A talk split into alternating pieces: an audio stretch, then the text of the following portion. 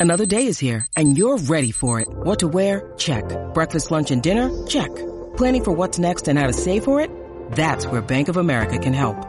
For your financial to-dos, Bank of America has experts ready to help get you closer to your goals. Get started at one of our local financial centers or 24-7 in our mobile banking app. Find a location near you at bankofamerica.com slash talk to us. What would you like the power to do? Mobile banking requires downloading the app and is only available for select devices. Message and data rates may apply. Bank of America and a member FDIC. On this episode of Narcissist Apocalypse, we talk with an abuse survivor named Jenna Lee. And unfortunately for Jenna Lee, she was conned into a trusting relationship with a firefighter that methodically broke her down for his own sadistic pleasure and need to control.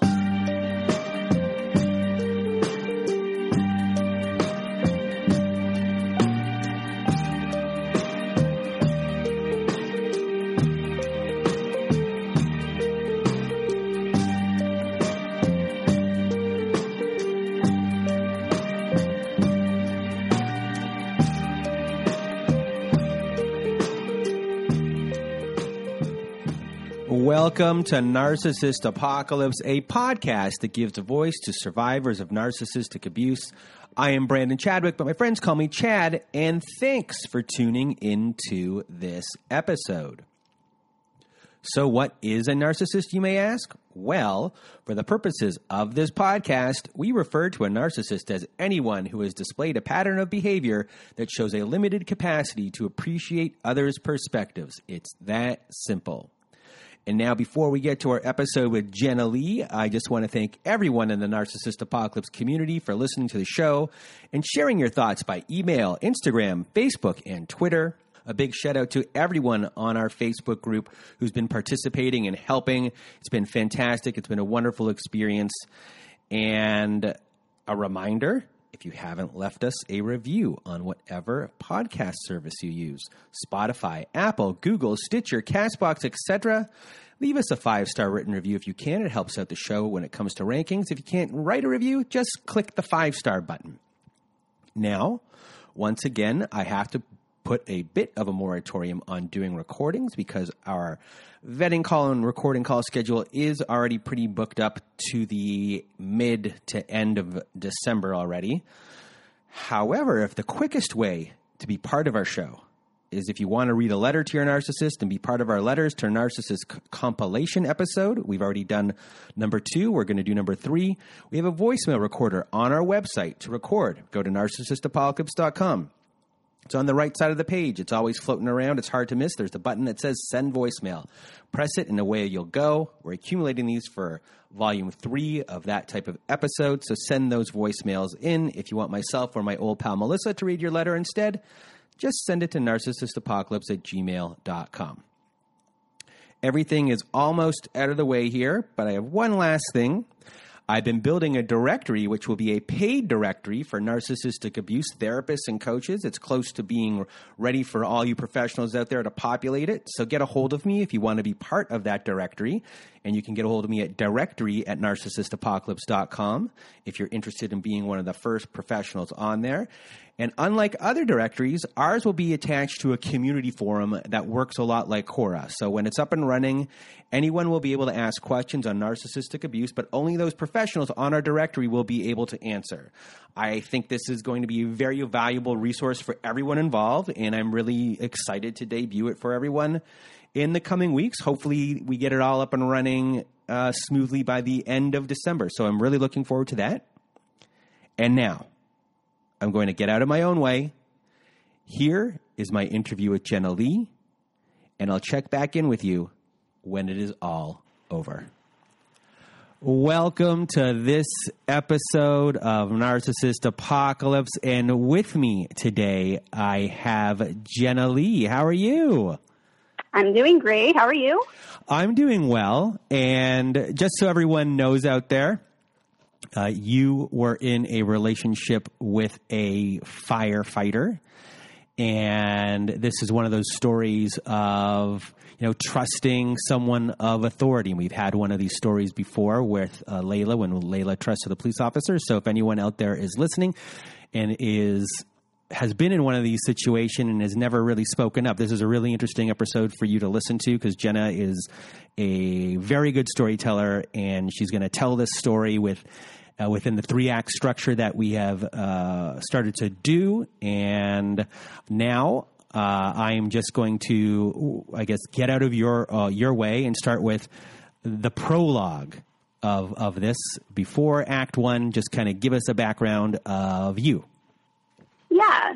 Um, so, I mean, I would say I was raised in a pretty typical household.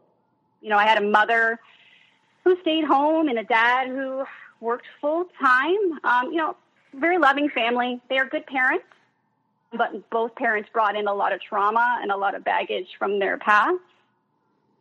My mother suffers from severe depression and anxiety, so that's uh, something that I kind of had to watch throughout my childhood and even into my adulthood. Is you know, coaching your mom, trying to make uh, trying to make things better for her, um, kind of being the the parent in some situations and then a father who, you know, my dad was a pretty level headed guy, but he went through some really severe trauma in his childhood. A lot of brothers and sisters who suffered through mental illness. And then um, right before my parents got married, my dad's parents were killed by a drunk driver. So he's had, you know, unresolved trauma, things that he hadn't dealt with. And obviously that trickles down into you know your future will trickle you know it, it moves forward into your future and you know your the relationships and the relationships with your children. Um, so yeah i mean i had great parents. I never doubted that my parents loved me and i you know would never have those questions but they did bring a lot of drama. Um, there was you know with the mental health issues there's a lot of chaos. So I mean, I would say that I was pretty much the rock in the family. You know, like you had mentioned when we had spoke earlier, a loyalist. You know, sounding board to my mom. You know, kind of just that person that my parents would go to whenever there was any issues. One thing that you know I struggled with, especially when I was younger, is you know a lot of pressure was put on me to be the best in the best in the family. You know, as the first child, there was a lot of high expectation on me to uh, you know do the best, be the best dancer. I, I was a competitive dancer for 15 years. Um, be the best at school, have the best friends, have the best relationships. It, it just that was kind of my raise, how I was raised. So yeah, it you know kind of made me into a bit of a perfectionist, somebody who had very very high expectations of myself, and I put a lot of pressure on myself um, at a very very early young age. So you know I had a pretty early traumatic experience when I was ra- uh, growing up. You know I was in a bullying experience where I was with a, you know, involved with a group of girls who were, you know, my best friends for about 15 years, 16 years. And they decided one day right before graduation, we no longer want you in the group and we no longer want you as a friend. So that bullying experience was devastating. I didn't go to my graduation. I didn't go to my prom. I didn't, you know, even exams. I wrote my exams in a different room because I was so intimidated by these girls.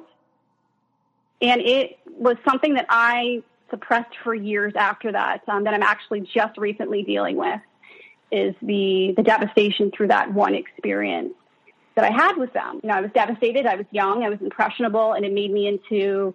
Um, although it was one of the worst situations, it also kind of made me into you know the, the person I was going forward in my you know in my future. So you know, throughout my life, I guess I can look back and I you know I realize I definitely have some boundary issues, and that started when I was very young. You know, I was successful, confident. I was determined growing up, but I had those boundaries issues, and it was getting worse in my personal life. Um, you know, in my early 20s, I was pretty much a workaholic. I mean, I was determined to prove to anybody in my past that I could do this all on my own. And I think, especially from just the way I was raised and compared to even the the situation I went with the girls, I felt like I had to prove something to somebody. Um, so that kind of, you know, that's kind of a little bit of a idea of you know how I was raised and how you know some of the situations that I went through you know at a younger age. And also when people are listening and we've discussed on earlier episodes that this can happen to anyone. Narcissistic abuse, domestic abuse can happen to anyone, no matter what your social, economic status is. And you were someone who was uh, independent, well off on your own, a great career, yeah. and confident in it and had no uh, problems financially in any sort of way. And it's something a lot of people wouldn't think that someone like you from the outward would think that this could happen to you. And just for everyone out there, uh, this is, you know, a story as well as this can happen to anyone. So, yeah, I, I mean, like, I, that was my goal my determination was, you know, I'm going to be successful in my career. You know, I bought my first house at 26. I flipped it. I bought an investment property. I worked my way up in the company. You know, I was a very confident, independent woman. And, um, yeah, it, it absolutely can happen to anybody. You know, narcissistic people tend to, like we had discussed, they go for, um, you know, good, solid, strong people. There is no, uh, there, nobody is off, off game for them. that makes sense you're proof of it. I mean, in in a strange way, you this this person we're we're about to discuss is is about to come in in Act One and take your trust and yeah. uh, knows exactly how to gain your trust. So, uh, Act One is all about trust, and now I'm just going to again remove myself from the conversation. Yeah, I met my narc well, the, my ex narcissist um, on a dating app. Actually, I met him on Bumble. Um, I was new to the dating scene, um, sorry, the online dating scene. You know, I saw a lot of people around me who were getting married, and they met people online. So I thought, you know what? Like, what's the worst thing that could possibly happen? Why not just give it a shot, see what goes? I mean, what what could go wrong? If, if I don't, I meet somebody, great. If I don't, then whatever. So I was going on a few dates. Um, but after the dates, I just wasn't feeling it. I didn't feel a, connection or chemistry with some of the guys I was going out with. So I was starting to feel a little bit discouraged. Maybe this just isn't the route for me. So I remember actually after one date, one night that I was on with somebody, I remember going home and saying, I'm done with this. Like I can't keep going on these dates and not feeling anything. It's, it's becoming very discouraging. When I had noticed that my app had a match with my ex, we first started talking, you know, he seemed like a really great guy, very genuine through um, our text message conversations. Like we had a lot of things in common. You know, we wanted the same things future. So I thought, okay, maybe this actually is a genuine good guy. We kept talking during the week. We finally set up a phone call. Um, he was incredibly charismatic, um, but almost a little bit too much. Where there was points in the conversation where I'm like, I don't think I'm getting a word in here. Like and I'd even joke about him with that. And he would just say, "Oh yeah, I'm, you know, I'm nervous. I'm excited to talk to you." You know, I remember talking about his career and him, you know, basically saying that, "Oh, you know, with my job, I just, you know, now I don't feel anything when I see somebody die, and I, you know, things don't bother anymore." don't bother me anymore and suffering doesn't bother me and i remember making a little joke with him and saying like oh are you a sociopath like because that seems very sociopathic behavior that you don't have feelings and you don't care and I remember him laughing and saying, "Ah, oh, no, you know, it's it's it's just because of my job. It's just because of the some of the things I see, right?" So I kind of brushed it off. Um, I remember setting up a date for that weekend, and uh, we had actually just met at a local bar. So we first met. I remember immediately. I didn't feel like that immediate sorry, when I first met him, I didn't feel an immediate spark. I didn't feel a real strong connection. There was a bit of attraction, but it wasn't wasn't immediate. So I was a little bit disappointed, and I wasn't sure if he was my type. But again, that side of me is like, oh, just give it a shot. Like you never know. Just stop being so um, so picky with people. So I yeah, we we sat down, we got talking. You know, he's building you know my trust. He's telling me you know he's you know, suffered with anxiety, you know, he's had a problem with drinking in his past, you know, his, you know, he's had a lot of family issues. We're just opening up with one another. And I'm feeling like, okay, maybe he trusts me. Maybe this is a, you know, maybe he is a good person. He's been through a lot of hard times. Um, you know, we did have that, that connection was slowly being developed. And I guess there was a side of me that felt some empathy towards him or like he's been hard done by. And then I, you know, I, he was just hitting that side of me, that empathy. Um, so by the end of the night, I remember like we're holding hands across the table. You know, he's telling me, you know, how many kids he wants to have and that I'm so special and he's been waiting to meet a girl like me. And I guess where I was in that point of my life, I, or that point in, you know, yeah, in my life, um, I felt, you know, validated by that. And I felt like the things that I really wanted were, you know, okay, finally somebody's talking to me about kids. Finally somebody's talking to me about wanting to get married one day. And, you know, I'm, I'm a 32, 32 year old woman who's looking for those types of things. You know, I'm finally feeling like maybe I met somebody who's, who's genuine and who wants the same things as me. So again, yeah, trust was gained during that, even that first meeting and just his, his openness. And, you know, he had talked to me about his, his mom and dad being very hard on him growing up and that his brother was the golden child and he was the uh, the black sheep of the family. And you know again that one just that conversation kept coming up again and again in the relationship. Obviously it it actually played a huge role in it um, in some of our big issues. Um, so yeah, he mentioned he was looking for the one. He wanted to get married. He wanted to have kids. You know how much he knew all the things that I loved. He knew I loved my. I had told him how much I love my family, how much I love my niece and my nephew.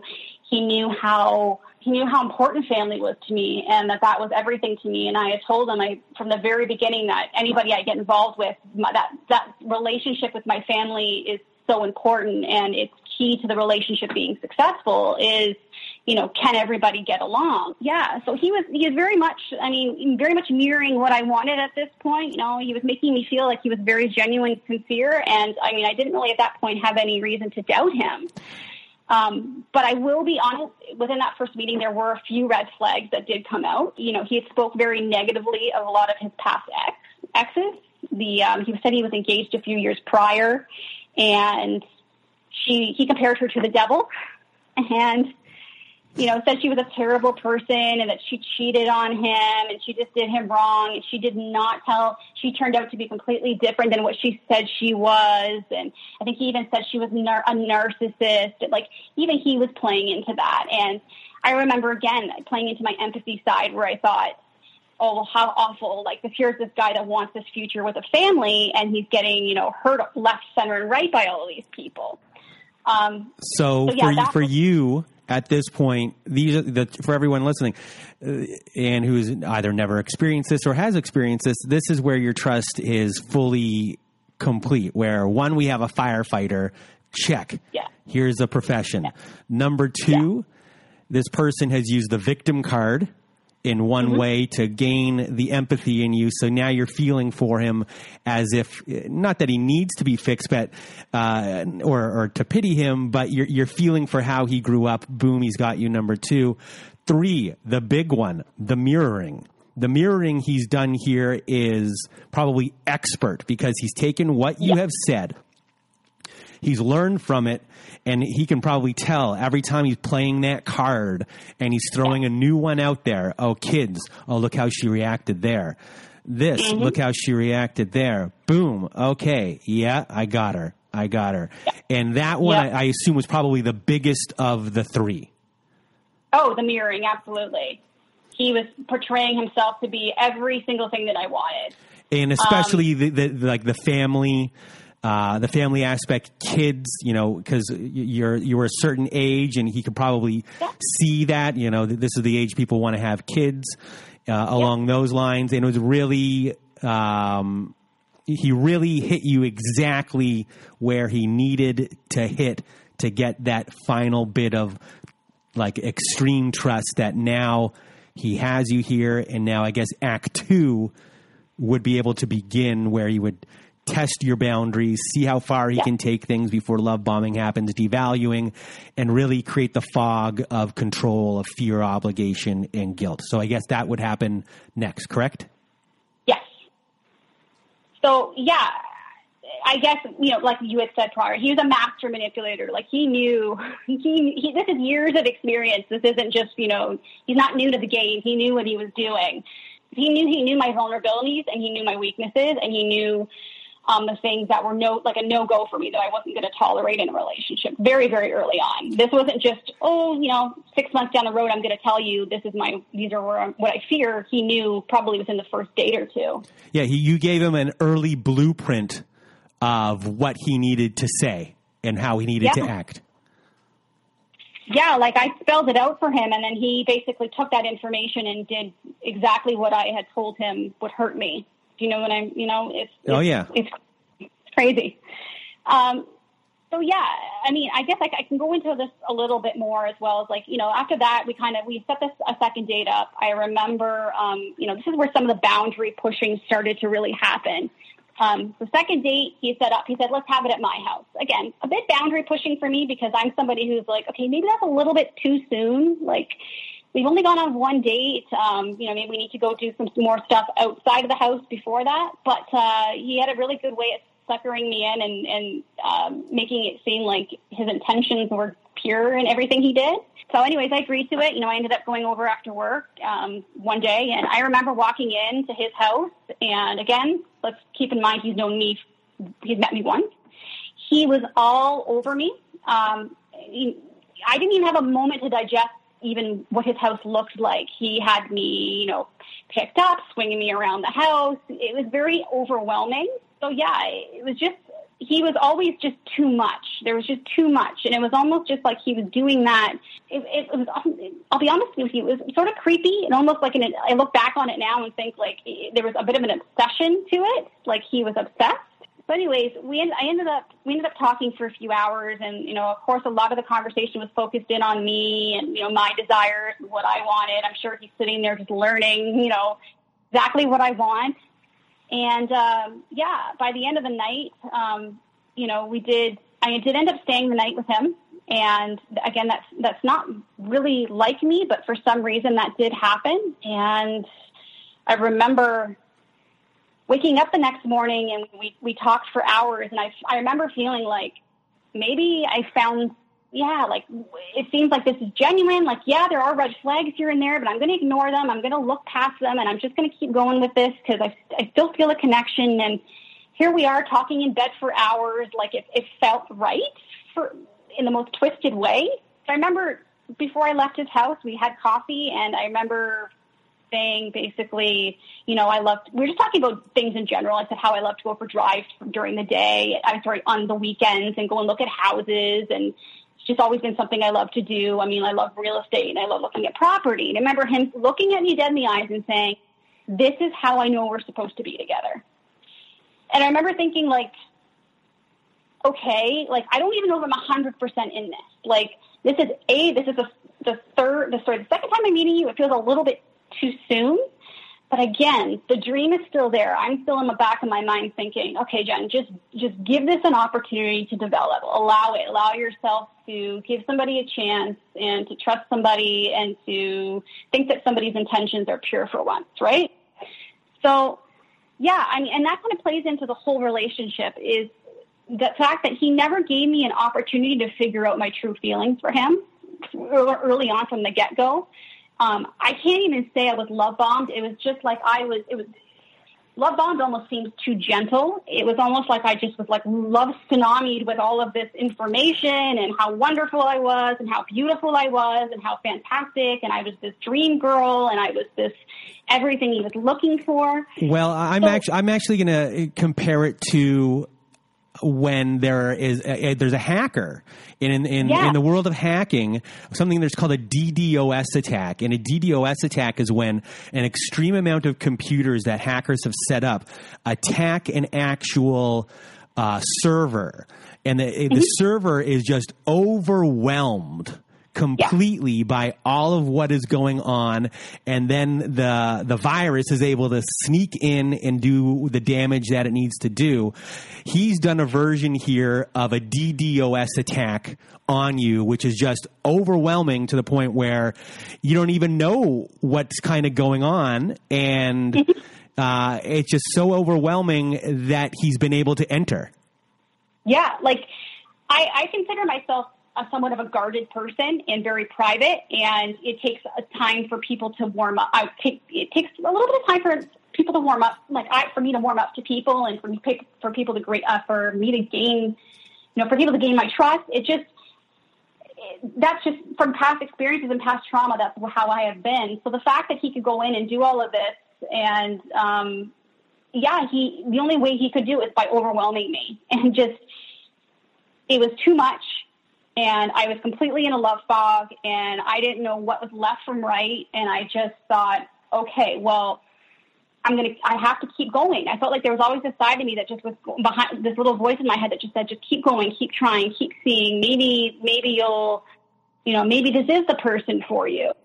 Um, so technically, yeah. this is where Act Two, Act One would end, and Act Two would begin. I was premature with my Act Two before. That's okay. That's all right. It's, this it's a confusing one. It, there's a lot going on. Um, so yeah, I mean, I guess after that date, there was just a lot of like, you know, I know you're the one for me. Even just the fact that he kept saying like, I know we're supposed to be together, and you know, I, no one, you don't ever have to, should ever have to say, I know we're supposed to be together. It should be, be a very much a mutual, a mutual thing.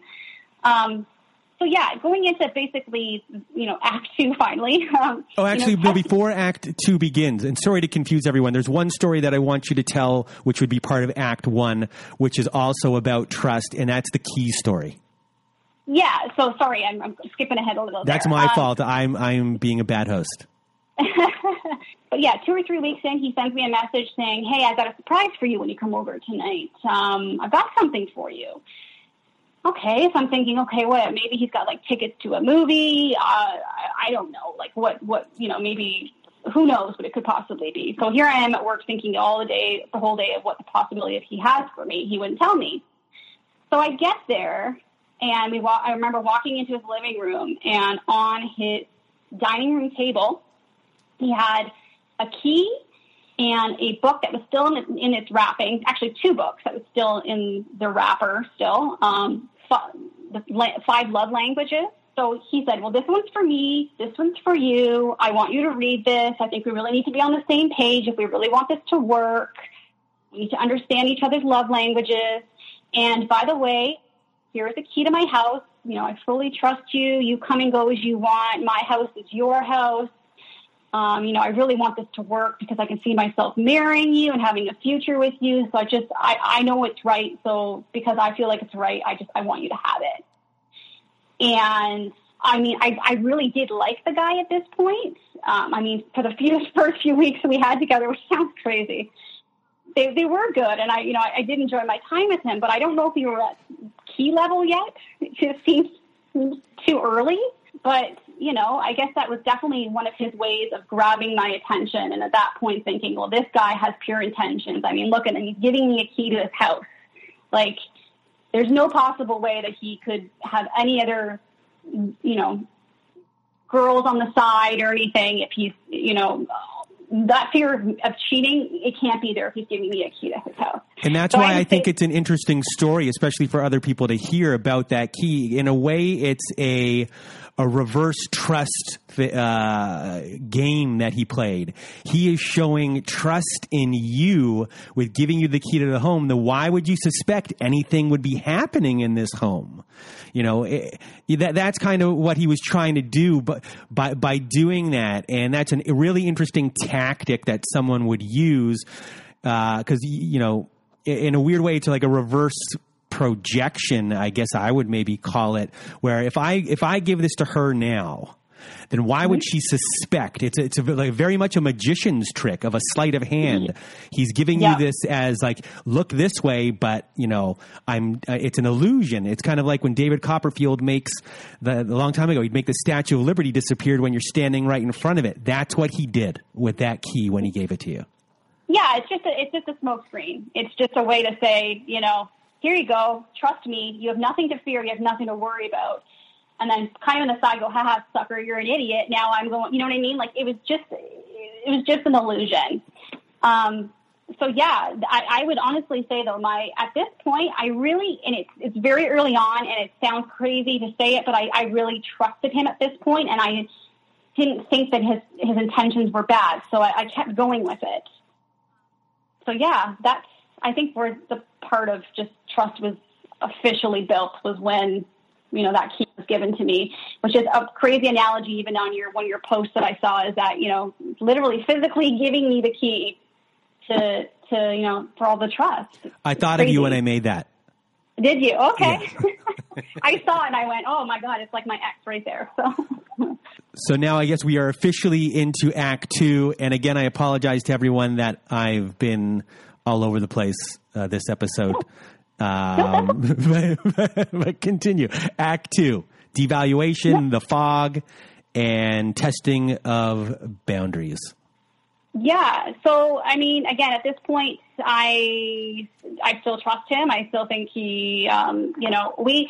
The one thing I want to establish too is that, um, you know, going on within the next month or two, our we did have a lot of good times together. Um, I don't want.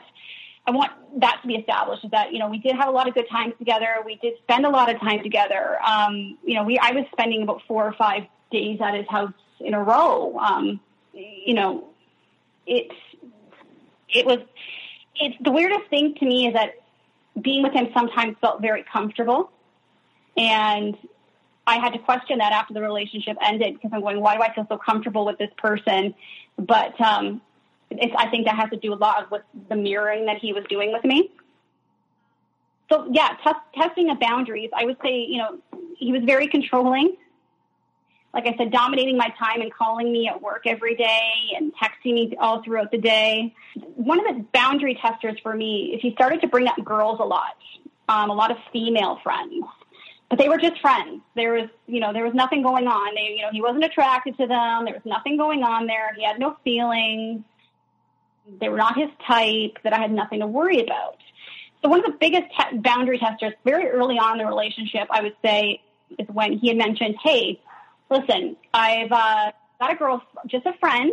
You know, she's got cancer. There's no attraction there. You know, she's going through a lot of hard times. I just, I w- wanted to take her to the movies. You know, take her out for lunch. Are you okay with that? Like, are you fine with that? Again, it's probably about three weeks in, and I remember thinking, okay, this is a, this feels weird because he knows my past and he knows my insecurities, but I'm to say yes because it's still early on in the relationship. and he, if he's had this friendship for years, I'm fine with it. So I let him go. I mean, I keep her in mind because she'll play in the story a little bit later on here. But I would say that was, you know, one of the first boundary pushers that he, uh, you know, where my boundaries had to be pushed. Another one, I don't know if he'd call this a boundary push, but it was just something different. He had told me that he he didn't tell me. He basically wanted to hear from me very early on that I loved him. He wanted to hear that come out of my mouth. Again, it was pushing my boundary because I wasn't ready to say those words yet. You know, we've only known each other. This is we're talking still about the, about the three weeks to a month, maybe a month mark at this point. It's too early on. I, I didn't know how I felt about him. Um, yes, I really liked him, but I don't know if I I couldn't say that I was in love with him at that point.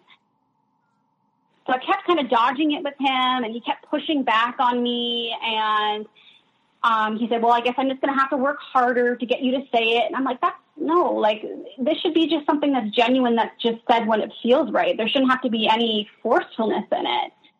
But um, so he kind of tapered off with it, even though he kind of kept throughout the relation, especially early on, saying like, you know, we love each other, or I love, you know, you, I know you love me, I know you feel this way about me. So of course he gets me in a vulnerable position, vulnerable position one night. We're laying in bed together at his house and um, and just about to fall asleep. And he looks over at me and he says, "I love you." And I'm vulnerable at this point. Like I got nowhere to go. Like I'm, well, I do, but like we're in bed, and I kind of just I said it back, but it I didn't.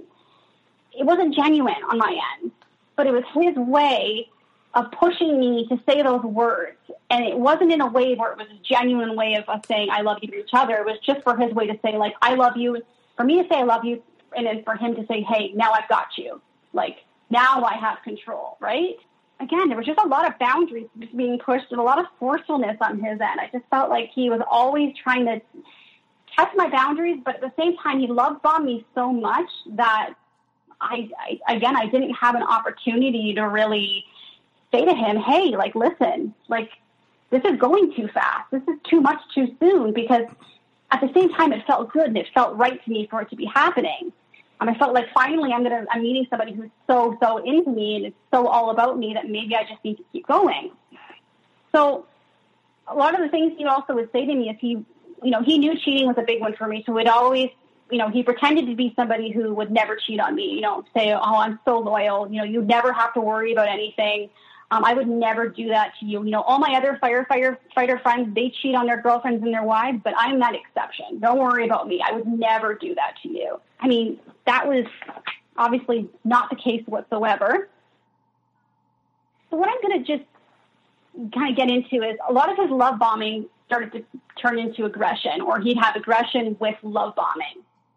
So I'm going to kind of go through a few situations and kind of explain how that came out. So he always, the first situation is when I actually first met his friends. And this was the first time where I really kind of saw a different side of him, where I actually kind of grew to be a little bit fearful of him. So before meeting his friends, he spoke of his friends very negatively, um, kind of like he was above them or like he felt like he was, you know, too good to be their friends, which I always thought was a little bit uh, arrogant, to be honest so when we, you know, when I first met his friends, I kind of just jumped into the group. I, you know, started talking to the girls and, you know, just getting to know them. And all of a sudden, he kept coming up from behind me and aggressively massaging my shoulders, like not in a playful, cute way. Like I'm talking aggress, like full on aggression. And he was hurting me.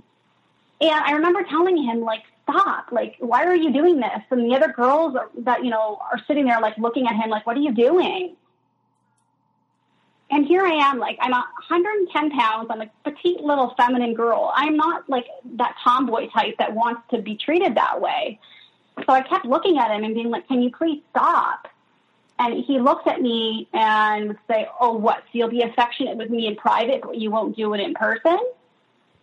And I'm like, that's that's not affection. You're being aggressive. You're hurting me.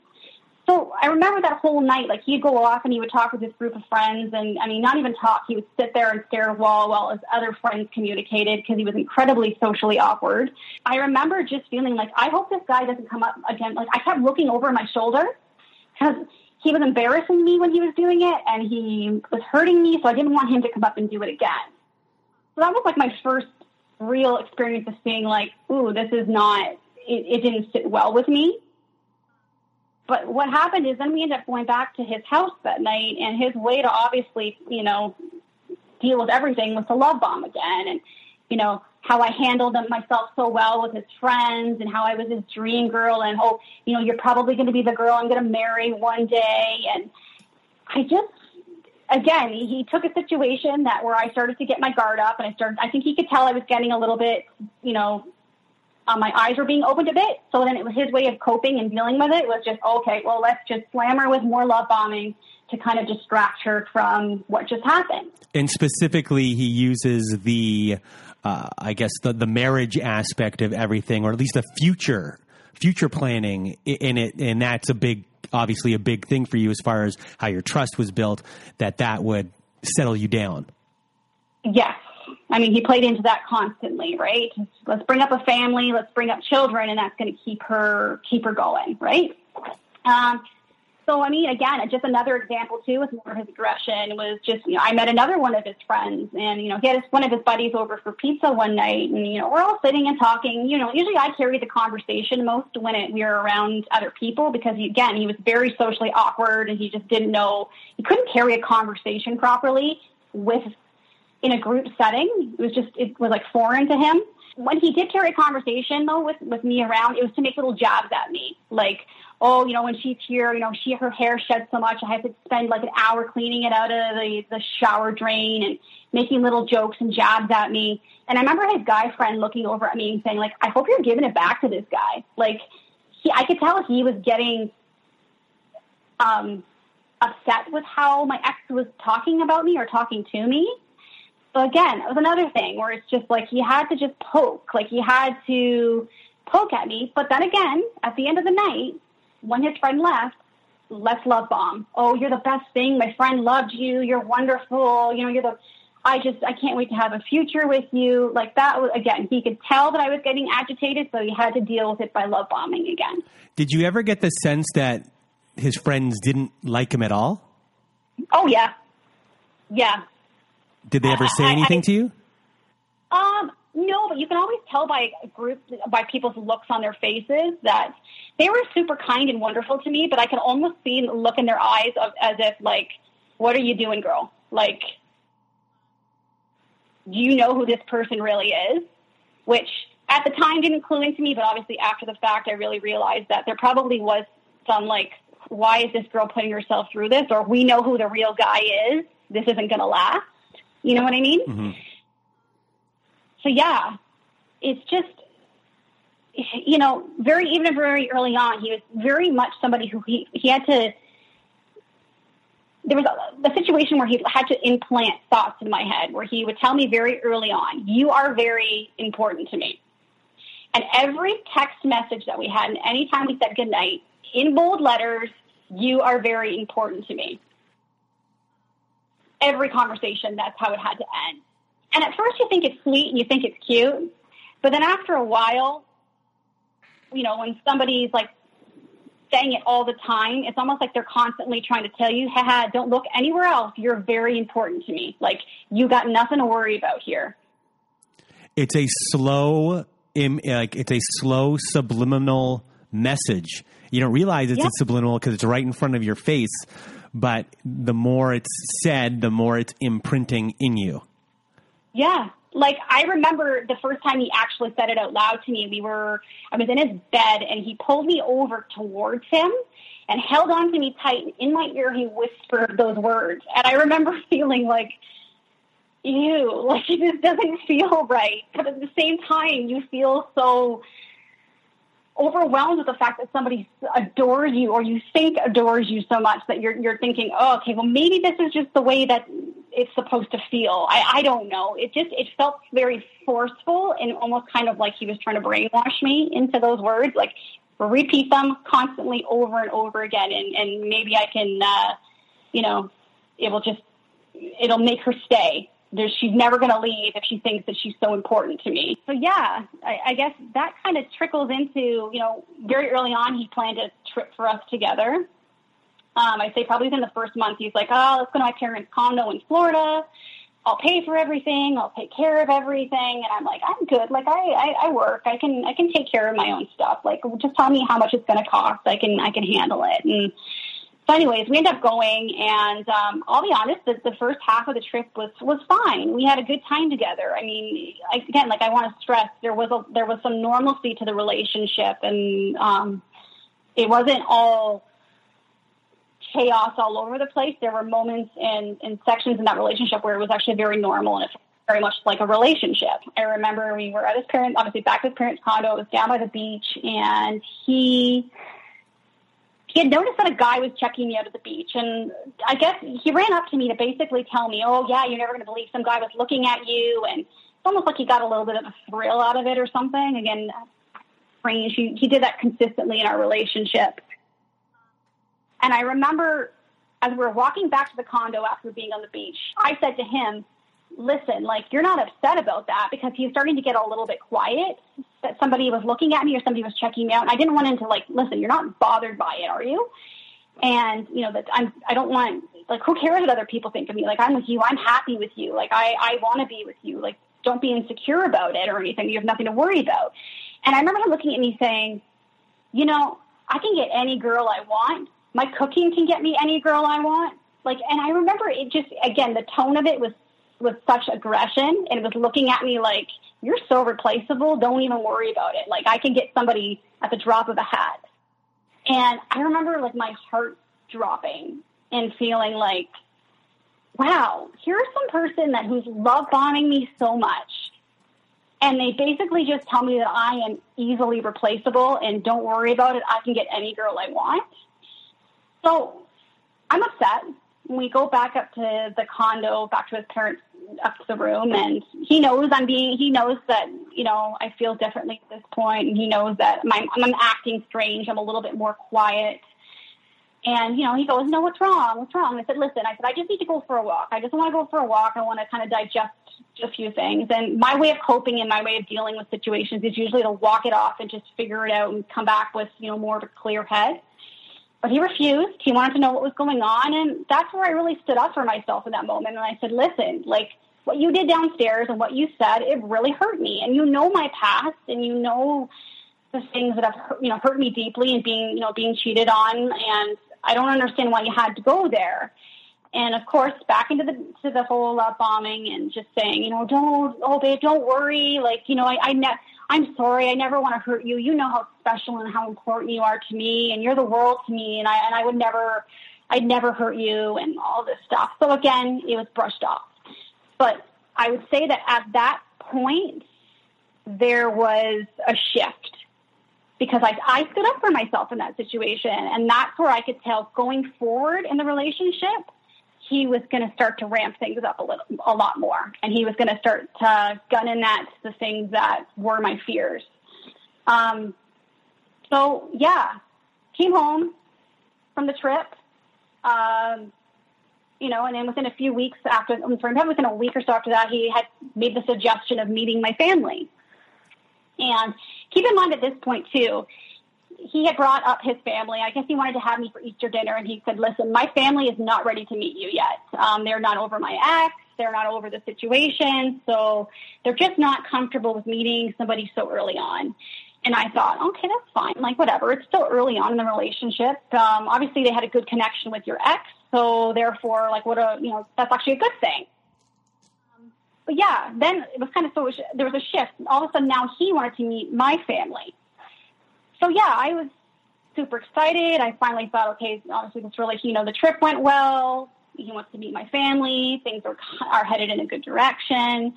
So this next situation was definitely, I would say, the most eye-opening experience for me, where it really like it, it really bothered me and it really I saw the mask, you know, the narcissistic mask that they, you know, that mask that they wear. This is where it really fully dropped for me for the first time. My mom is the type of person where she's incredibly loving and she's incredibly sometimes a bit too much with the emotional, like she gets way too excited and I think she was just very excited for me. So during that night, my mom started to snap a few photos of them, just randomly. Photos of us, photos of him, just out of excitement. No big deal. So night comes to an end. Everybody's saying goodbye. Um, I thought the night went pretty decently. He was acting a little bit odd during the night. He was a little bit more quiet than usual, but I didn't really make anything of it.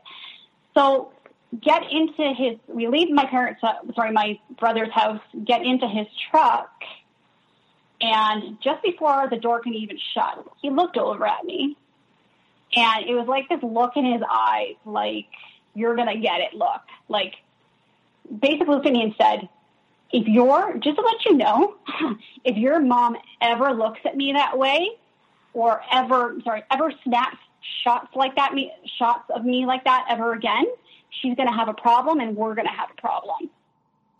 And I remember going like, what? Like, what do you mean shots? If your mom kept taking pictures. You know how much I don't like people taking pictures of me. How dare she? If you don't say anything about this, I'm going to deal with it. I'm going, like, and in, in that moment, what I'm feeling is, okay, A, I'm afraid of him. Like, I feel fearful of him because he's being very aggressive with me and he's basically yelling at me at this point. Two, I'm afraid of losing him because now it's a matter of he's not getting along with my family. Like he's already finding fault. So what if he, this does? What if he's done? He doesn't want to be with this type of be around around my family. And then three, that like, what if he doesn't can't handle situations with my family going forward, right? So I had all these thoughts going through my head, and honestly, I was devastated. I was terrified. I had no idea what just happened because I just saw a completely different side of this person that was so aggressive. So we end up going back to my house. And again, by that point, I'm just like, I'm beside myself. And we walk into my house and he starts hugging me and kissing me. It's like all of a sudden this shift, this snap, like, like nothing happened. Meanwhile, I'm standing there. I'm absolutely devastated. Like I have no idea what just happened. So we end up going straight to bed because I couldn't handle any more conversation with him anyways. Um, so now you're, you're, you're just like, you're confused. You yeah. have fear you yeah. feel obligated to do a lot of the things he's wanting you to do. Yeah. Like, like you're programmed, you're controlled. He's used aggression, then the love bombing. He touches your boundaries with. Uh, he's still using the mirroring, and now in a certain way, is it kind of like he's isolating you from your family? Yeah, yeah, like he knows, or he's at least targeting the things that I love and that I told him I really value at this, you know, from a very, from very early on, he knew that. You know, I stood up for, I find it odd and, and different that, you know, I stood up for myself and then all of a sudden all these like little things start happening, right? So yeah, he, you know, he was targeting my family and I felt, I felt a confused, I felt a mix of defensiveness for my mom and my dad and my family I'm sorry, my brother and my sister-in-law, like they were nice enough to have this guy over and all of a sudden now he's acting this way. And then I also felt defensive towards him because I'm going, well, here's this person I care about. And they, you know, my mom did something that bothered him and I don't want to lose him over this. So there's just, my head's very conflicted. So at, th- at this point, like the fog, the fear, obligation, and guilt is supremely secured you know, at this point, I'm just, I'm anxious. Like, I don't know where, where to turn. And, you know, here I am telling my family, like, one thing, and I'm saying, oh, no, he's great. Like, things are going well because at moments they were. But then I would get hit with these little things here, these little bombs of like aggression here and there where I didn't know what was going on. I was very, very confused. Um, you know, and I just, anytime I started to catch on, I felt like that was the point where he would then feel that his way to resolve it was just to tell me how wonderful I was. Um, so, you know, he was a pro. He was a true pro. He knew at this point. At this point, he knew exactly what he could and couldn't do. He knew exactly yeah. what he could he could do to you, and he knew exactly what to say to reel you back in. Yeah, here I am thinking that this guy has real good motives for the relationship, and meanwhile, it's it's completely not that way. His his motives were very like sadistic and insidious at this point. Like he just wanted to, you know, looking back on the relationship now, he was looking to destroy me, and he was looking to use anything that I held with value and love and regard, and he was looking to destroy it. And he um, and he liked control. Like he really, it seems it. like here when you're listening to all this, it seems like he really like got off on yeah. the control aspect of everything. I mean, the, the yeah. story that you know that involves your family and the pictures. That in itself, the way he acted was probably like a a child. Yeah. you know, and that's what it reminds me of when you were telling the story in that like he, he's in control here. He's calling the shots. He's doing what he wants, and he's being able to control you in public, which is why it's interesting when you said in private he acts in one way, but in public he's getting you to act in these other ways, which is pretty interesting to see. Like mm-hmm. maybe in his mind he's like, "Oh, I can do whatever I want behind closed doors." That's one thing, but if I can control her in public, look at. This is how that makes me feel. Yeah, like even just, I think is when the, the relationship just started to, to nosedive at that point. And so this is when was, this is, I guess, when Act Three really begins. Oh yeah, this is like when you're just getting your your. He at this point just doesn't give a shit, and yeah, th- so this be, is yeah, brazen axe doesn't care, and yeah. the end. Yes. So keep in mind at this time we're still seeing each other four or five times a week, but there was a huge shift in his personality. He basically at that point said like, okay, well, you know, like I guess I'll see you on the next weekend. Like I'm going to be working during the week and I'm going to be busy with the house renovation. So, you know, you go do your thing and I'll go do my thing and we'll see each other on the weekends, which again is not like him. We were together all the time and, um, it, it just felt something felt off. Um, you know, he'd make little jokes or remarks saying, aha, yeah, like, you know, something about being in a dead end relationship, or he'd hear something on TV and saying, "Ha, yeah, like kind of like what we are in," and then go, "Oh, don't don't worry, I'm just kidding. Like I didn't really mean that. I'm just joking." Right? Just little little digs here and there, or little things to make my mind to get my mind going. Um, still, though, I think he knew. I think he was, you know, smart enough in his his ways to know that he still had to do trickles of love bomb here and there to keep me because he couldn't full go into devaluation mode because I, I think he knew was, I was a bit smarter than that, and I may have just been like, no, no, no, like we're done then at that at that moment. So, um, yeah, you know, at this point, I'm I'm feeling quite isolated from my family. I, I'm feeling like I can't have these conversations or discussions because they they see the relationship in a very different way. Um, I'm starting to feel more anxious around him. He's amping up these remarks that are making me question the relationship. I know I'm not seeing him as much. Um, he brings up then at this point, you know, I had known he had, I think very, very early on, I told you about the friend that he had took out for um, to the movies and for something to eat. The girl that he said had cancer. So during this this phase, this act right here, um, I had asked him. I had said like, you know, how's she doing? How's she feeling? You know, you haven't really brought her up much. And I remember him looking at me and saying, like, uh, yeah, I think she liked me. We don't talk anymore. And I'm going, like, this is somebody that you, you know, we're, we're going into going being being very descriptive about the type of cancer that they had and how how caring you were and how strong of a person you thought they were. So that's where things started to like click. Like I don't think that like who knows if that's what if she even had that or if he made that up so that he could go out with her. I guess the final week prior to the final end, um, I just knew something wasn't right. My gut was going. I was literally at this point starting to get an actual physical reaction from being around this person. Like there was maybe two or three times where I had to run to the bathroom to throw up because I felt so anxious and so sick.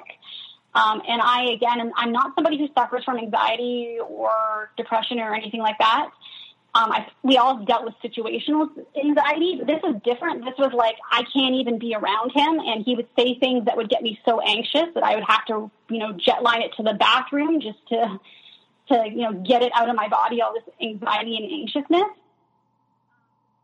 So, yeah, I remember that week to the week of the end. I remember on the Wednesday him saying, "Hey, like, listen, I want to. Uh, one a friend of mine wants to come down, and he had brought him up in the past. So I was like, okay, yeah, go. You know, we're going to come down. He's going to come down. We're going to go for a few drinks. Is that okay?" And I remember him saying to him, like, "Yeah, you don't have to ask for, for, for permission. You go ahead. Like, that's fine. Well, you know, just Friday nights we usually spend together, and I just want to have respect for you, and I want to ask and make sure you're okay with it. So yeah, yeah, that's that's fine. Go do what you got to do. Um, you know, you're allowed to have your friends. I have my friends. That was fine. The Friday night he went out. I went out too, and then the Saturday we had decided to spend Saturday and Sunday together. I go over and I walk into his house and, you know, he's downstairs. He calls up to me and, you know, I'll be up in one minute. So I'm standing there waiting and, know, just, you know, getting my shoes off, whatever. He comes upstairs and he walks right past me, like doesn't even make eye contact. And that's not like him. Usually he's more at the door, you know, saying hello. It was almost like he was like just completely avoiding me. So I go up to him and I'm like, oh, hey, like, I'm here. Like, hi. Oh, you don't even look like you're happy to be here. So he's starting trying to start an argument with me. And I'm thinking like, no, like I'm not not happy. Like I'm you just walked right past me. You didn't even acknowledge that I was here. Like of course I'm going to be a little bit taken back by it. So that just set the tone up and like I just it just felt like there was just a shift or a major change with him and he was at this point just didn't care and he was just going to be whoever he wanted to be in front of me. And just one thing before before you continue just for everyone out there who's been through this or, or knows what we're talking about people that don't know what we're talking about that moment when you knew it had changed. It was like it, something physically happened inside you. You just knew it was over in your mind probably. You just mm-hmm. you just couldn't see yet how long it would take. But in your mind did you realize at that moment like when you you felt that shift that it was done you were just waiting to see how? I think it, for me it was the look the the walking past me. Um that's when i knew oh now now i'm just now we're counting down the you know this is coming to an end so I remember waking up Monday morning and I drove to work. I was only work about 10 minutes away from where he is. Um, and I remember leaving his house and just knowing that there was something was going to happen soon. I just knew it. Again, that whole those few days were like my was like just very eye opening for me. So I ended up going to work for the day and I kind of had a game plan. It's it's time to to really figure out who this person is. And so I ended up um, finishing work. I ended up texting him and saying, because he used to get angry if I didn't text him when work was finished or when I was on my way home. He would text me saying, like, I expect you to text me and let me know that you're going home because I don't want to worry about you. Again, another form of control, right? Mm-hmm. So I um, texted him. I, he ended up saying, "Oh yeah, okay, hey babe, yeah, get home safe." Blah blah blah. I, for some reason, said I am sticking around where I was, and I'm going to go for dinner. So I ended up grabbing a coworker and going and grabbing a bite to eat at a restaurant just down the street from my work, and um, shot him a message probably around six o'clock saying, "Hey, ended up sticking around. Like, um, what are you up to?" I didn't get a response and it was he didn't respond for maybe about an hour and a half, two hours later. And I remember thinking that is not like him. Very strange. And I, I just again my gut was like, oh, something is off. Like something's not right here. So he ends up messaging me and he says, Oh, hey, babe, I was just downstairs doing laundry and my phone was up on the charger. Don't worry. Like, I, uh, um, you know, what are you doing for, what are you doing tonight? What are your plans? Are you going anywhere? Are you going to be doing anything? And I remember thinking, you are not being honest right now. And I don't know why I felt that way. I just did. So I, you know, I had a key at this point, and it was very much a relationship where it was a kind of a come and go. And you know, again, he had always told me, "Make sure to tell anybody she has a key. She can come and go as she pleases. She's never going to find anything." Like he made that known. So I ended up driving to his house because I just had to. I had to do it. I just, again, everything in me was saying, just do it.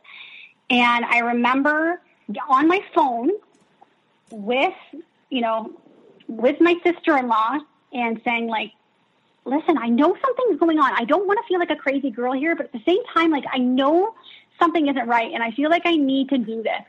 And I remember her saying, oh, well, you know, probably nothing's wrong. You're just overthinking it and he's probably not doing anything. I said, no, like, I just feel like something's wrong. And I ended up pulling into his driveway and his car is not there. And I knew it. That was it for me. Like it took for me not to see his vehicle in the driveway and to know he never parks in his in his uh, garage because he's always got tools and stuff in there. That's all it took for me to know lying. Like I just knew it. So I end up going inside and he's not there because I thought maybe in some twisted way he's like parked down the street and I, I you know, you make up a million excuses in your mind because you don't want to believe the truth at that point.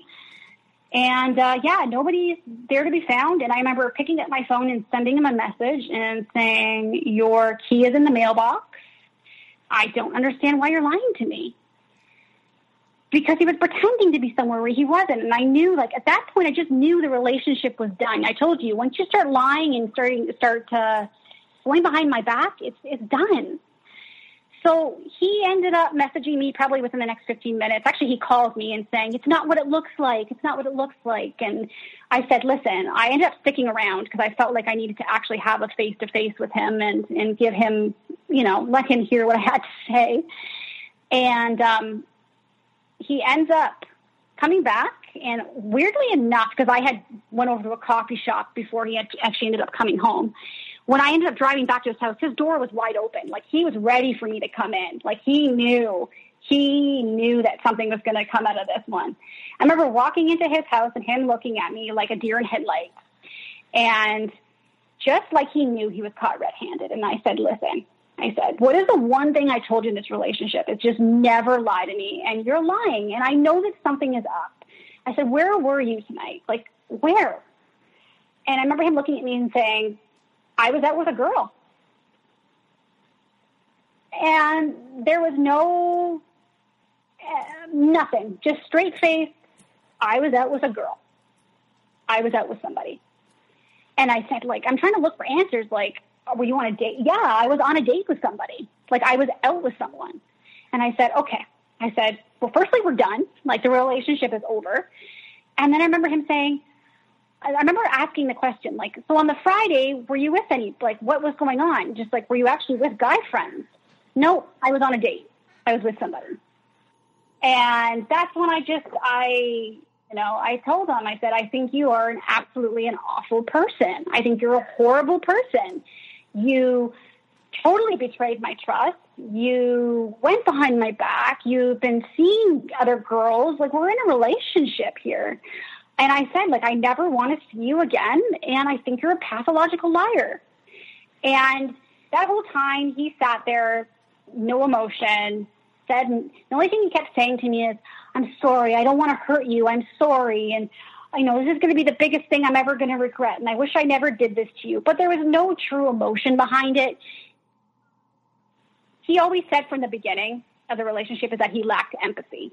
I don't have empathy. You're the one that's empathetic in the relationship. I don't bring that side. I didn't know what a narcissist was, really, at this point. So I always thought, okay, so maybe he's just a little bit less caring or cares a little less than I did.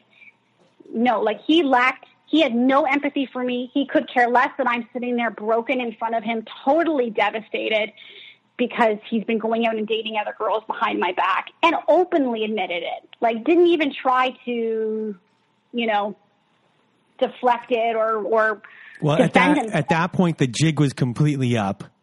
Oh yeah. There was yeah. there was no going backwards. He already had uh, uh, his new supply of whatever he was going to. So the real guy, the actual real real guy, sat there, and you saw this emotionless shark of of a sorts who's yeah. just sitting there being like, you're probably like, so what? What are you gonna do? Yeah, yeah, I, I don't need you anyways. I got somebody on the wing. Like, you know, you're easily replaceable. So yeah, he didn't care. There was no, there was no tear. And I remember just handing him his key back, walking out of the house, and just saying, "Don't ever contact me again." Of course, he pushed the boundary. Within five minutes of me leaving the house, sends me a text message saying, "Please tell me, please text me when you get home that you got home safely." He was just checking. He's just checking to see if his control would still work, and that was just really. Mm-hmm for him, it was all about control to see even in that moment. Yeah. To see how far maybe he could even take it further because that's his thought process that like yeah. that's how he would have gotten off if she gets home and then she texts me back or this and this happens that would make him feel good that's how sadistic yeah. that is and how it was so now that now that it is over yeah uh, can you just, I guess, discuss how you're healing, how you're how you're doing, and maybe discuss how the devaluation took a toll on you because you had a lot of you had a major dev- devaluation happen in the time you were there or, or with yeah. him. So how yeah. did how that take a toll on you, and how are you recovering? Um, I would say the beginning was, was challenging. Um, you know, it was hard it was like I was having to relive a trauma that had happened to me when I was in my early 20s all over again. Um, it almost felt like a very similar situation.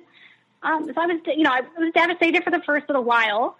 But um, what I started doing, and I don't even know how this came about, but one of my biggest things dealing with healing was to start researching narcissism and everything it was about. I don't even know how narcissist popped into my mind. It's just something I looked up, and I didn't even know to the extent of what I'm, you know, extent of what narcissism was and that it's a mental health issue, it's a mental illness. And um, I always thought that, you know, people had narcissistic traits. I didn't know that there was a full blown um, illness related to it. So I just threw myself into studying, learning absolutely every single thing I could about narcissism. And I probably overdid it. And I probably stayed up many nights learning about it and understanding it and I just saw so many similarities to the relationships I was in um, in the past, and I, I could literally full blown say that I, every relationship that I have been, been with a male has been with a narcissist. And you know that gave me kind of some tools and some ammo to really look at it and say like, okay, this is the person I was dealing with. Um, you know, a second form of healing for me was obviously throwing myself into therapy, like immediately. Like, don't even think about it. Don't don't even just just do it. So I found myself uh, one that deals specifically with trauma, and uh, she was fantastic. She, you know, allowed me to vent my situation, but then she was very focused on sorry my situation with the narcissist, but then she was very focused on my healing from my past trauma, on the suppression I put you know, suppression of just past childhood uh, childhood wounds, you know, the bullying situation with the girlfriends that I had, um, you know, really uncovering where my boundary issues were and where I had, you know, some severe suppression trauma in my life that just, you know, I, I almost pretended like it didn't happen. I wasn't dealing with it. So you so you have been working on all so all the boundaries that he pushed down or sorry or he penetrated that were created from your youth from when you, you were a child to the stuff that happened with those girls when you were a teenager all of those yeah. types of issues you then went back to try and, and plug those holes yeah I, I tried to obviously I, I mean I feel like with with a narcissistic relationship you don't you don't just get into them. There's there's a reason why people stay in them, um, and a lot of it has to do with things in your past you may have not dealt with.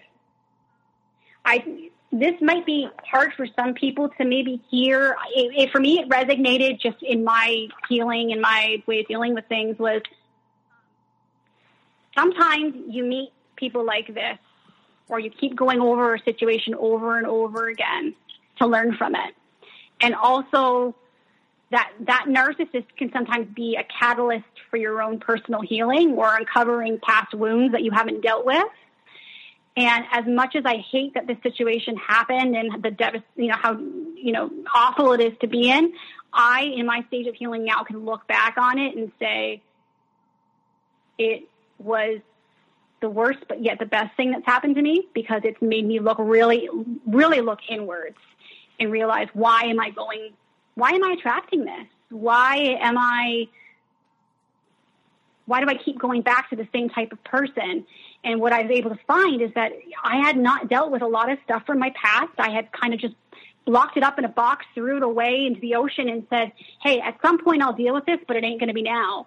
And it's for this situation particularly has forced me to deal with it.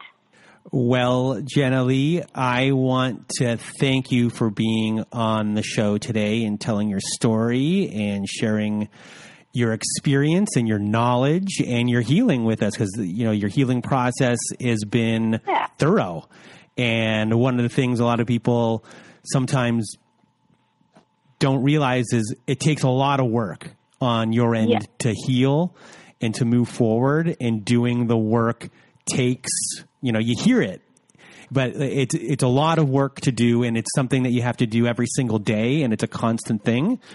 Because uh, if you let it slide, you'll slip back into your old patterns, and so you have to yeah. kind of do it every single day and build and build and build and build and build until one day you look backwards and there's no way you can go back. You're already that many steps forward, and a new foundation has been built. And once that new mm-hmm. foundation has been built, then you can really start rebuilding your house. But it starts off mm-hmm. with rebuilding that new foundation. And it sounds like you, have done it, and uh, you should be proud of yourself. Yeah, for, for doing so. And yeah. I just like once again, I want to thank you for uh, being on the show. Yeah, and no, thank you for having me and having a podcast that, you know, during my healing journey, just listening to the stories and hearing other women, that gave me a place where I can, you know, I feel like I had somebody who understood me or had people who were going through something similar. So I got to say thank you to you as well. Well, you are welcome. And on behalf of you, I just want to tell everyone have a great night and we'll see you next week. And that was my conversation with Jenna Lee. So once again, I want to thank Jenna Lee for being part of the show. And for everyone out there who always wondered why someone would stay for a certain amount of time, uh, or why someone would put themselves through this type of uh, abuse. Th- this is the reason they're methodically broken down, and you can see in the story of by someone who's someone who is sadistic. Uh, her partner at the time, how they actually did it and how they can psychologically uh, get you tr- get the trust in, and then keep you on a, on a string.